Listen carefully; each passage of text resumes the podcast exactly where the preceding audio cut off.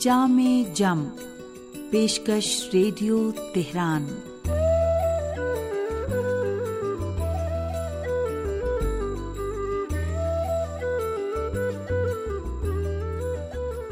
عزیز سامعین، محمد و علیہ محمد پر درود و سلام، آپ کی صحت و سلامتی اور ایک اچھے دن کی دعا کے ساتھ پروگرام جامع جم لے کر حاضر ہیں۔ حسین اختر کا سلام قبول کیجیے۔ فرزند رسول حضرت امام سجاد علیہ السلام فرماتے ہیں، اے خدا، تو ہی ہے جس نے اپنے بندوں کی طرف افو و مغفرت کا دروازہ کھول رکھا ہے اور اس کا نام باب توبہ رکھا ہے اور قرآن و وحی سے ایک رہنما بھی اس دروازے پر قرار دے رکھا ہے تاکہ تیرے بندے اس سفر میں منزل سے بھٹک نہ جائیں۔ سنتے رہیے جامع جم۔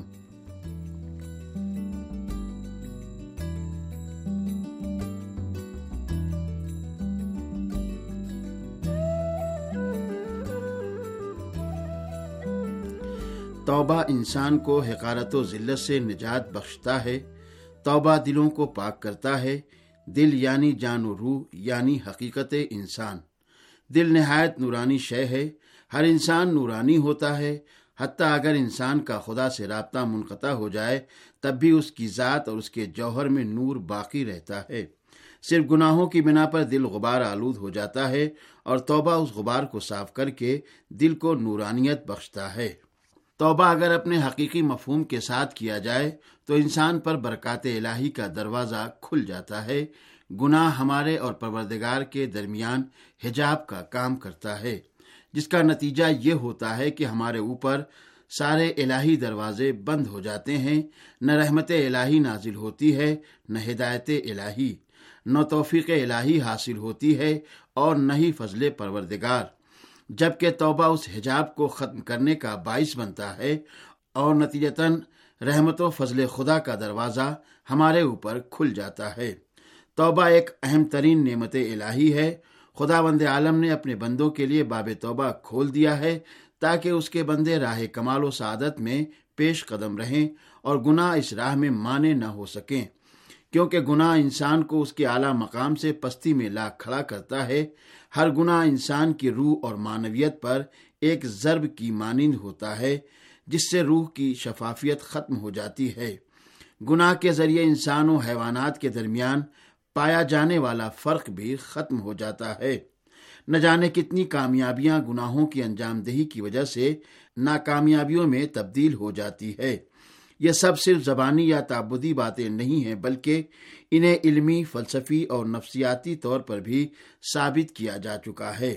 مثال کے طور پر جنگ عہد میں چند مسلمانوں کی کوتاہیوں کی بنا پر فتح شکست میں تبدیل ہو گئی تھی یعنی مسلمان پہلے مرحلے میں فتح حاصل کر چکے تھے، لیکن ان چند لوگوں کی بنا پر جنہیں رسول اسلام صلی اللہ علیہ وآلہ وسلم نے پہاڑ کے دروں پر معمول کیا تھا اور انہوں نے رسول خدا کے حکم کی خلاف ورزی کی، جس کی وجہ سے مسلمان مشکلات کا شکار ہو گئے تھے۔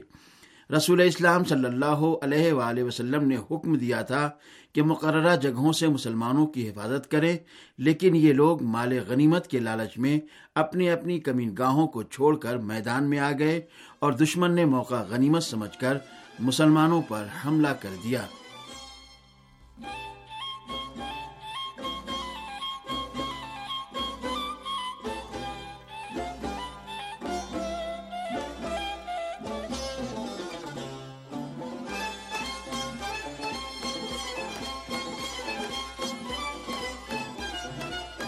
سورہ عال عمران میں تقریباً دس یا بارہ آیتیں اسی شکست کے متعلق سے بیان ہوئی ہیں کیونکہ مسلمان روحی اعتبار سے نہایت تلاتم اور کشمکش کا شکار تھے۔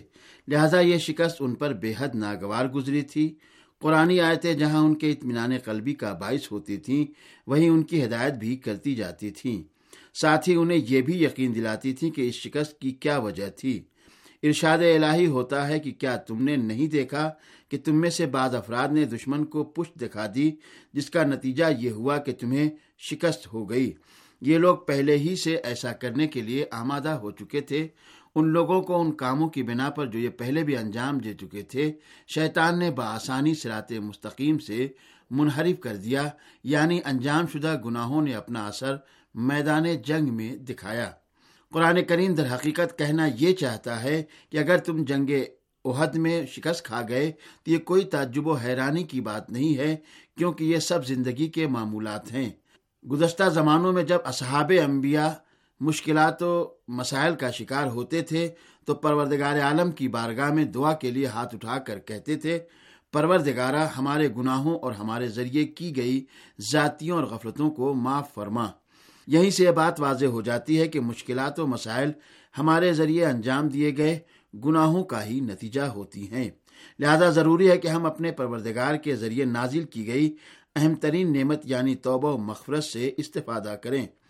رسول اسلام صلی اللہ علیہ وآلہ وسلم سے حدیث منقول ہے، جس میں آپ فرماتے ہیں، خدا وند عالم گناہ گاروں کے گناہوں کو بخش دیتا ہے، مگر ان گناہ گاروں کے علاوہ جن کو خدا بخشنا نہیں چاہتا۔ اصحاب نے سوال کیا، یا رسول خدا، وہ کون ہے جس کو خدا بخشنا نہیں چاہتا؟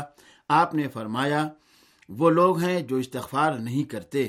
پس استغفار باب توبہ و مغفرت کی کنجی ہے، لہذا استغفار کے ذریعے ہی مغفرت الہی کو حاصل کیا جا سکتا ہے۔ بہرحال، حقیقتاً وہی استغفار قابل ستائش ہے جو حقیقی اور دل کی گہرائیوں سے ہو۔ زبان سے توبہ استغفار کرنے سے کچھ حاصل نہیں ہو سکتا۔ استغفار کی شرط یہ ہے کہ انسان اپنے گناہ پر شرمندہ ہو اور آئندہ گناہ نہ کرنے کا قوی ارادہ رکھتا ہو۔ استغفار سے مراد یہ ہے کہ انسان واقعی خدا مند عالم کی طرف متوجہ ہو اور اس کی بارگاہ میں دعا کرے کہ وہ اس کے گناہوں کو بخش دے اور سامعین اب پیش ہے ایک سامع کا خط۔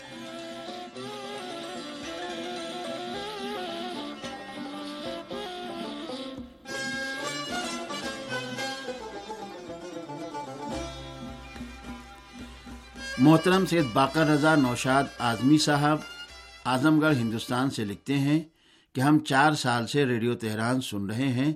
سبھی پروگرام معیاری ہیں۔ پروگرام کلام نور دینوں زندگی، جامع جم، بزم دوستاں، میرا پسندیدہ پروگرام ہے۔ اب کچھ عرصے سے میں شہر ٹی وی بھی سننے لگا ہوں۔ اس کے پروگرام بھی بہت ہی عمدہ ہوتے ہیں۔ میری جانب سے اسٹاف کے تمام اراکین کی خدمت میں سلام عرض کریں۔ اور سامعین، محترم سید باقر رضا نوشاد اعظمی کے شکریہ کے ساتھ اب پیش ہے ایک کہانی۔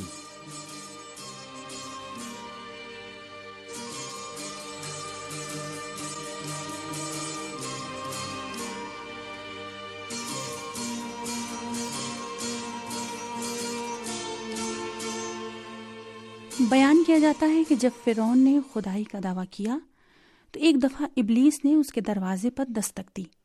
فرعون نے پوچھا، کون؟ تو ابلیس نے کہا، جھوٹے، تو کیسا خدا ہے جو تجھے پتا ہی نہیں کہ تیرے دروازے پر کون آیا ہے؟ میں تیرا استاد ابلیس ہوں. پھر فرعون اور ابلیس اکٹھے بیٹھے۔ فرعون نے کہا کہ میں بہت بڑا مجرم ہوں اور تو بھی بہت بڑا نمک حرام ہے۔ تیرا مشاہدہ بہت وسیع ہے۔ تجھے مجھ سے اور اپنے سے برا کوئی بھی نظر نہیں آیا۔ ابلیس نے کہا جی ہاں حاسد، ہم دونوں سے برا ہے۔ اسی حسد نے تو مجھے شیطان رجیم بنایا اور اسی حسد نے تجھے ملون بنا دیا ہے۔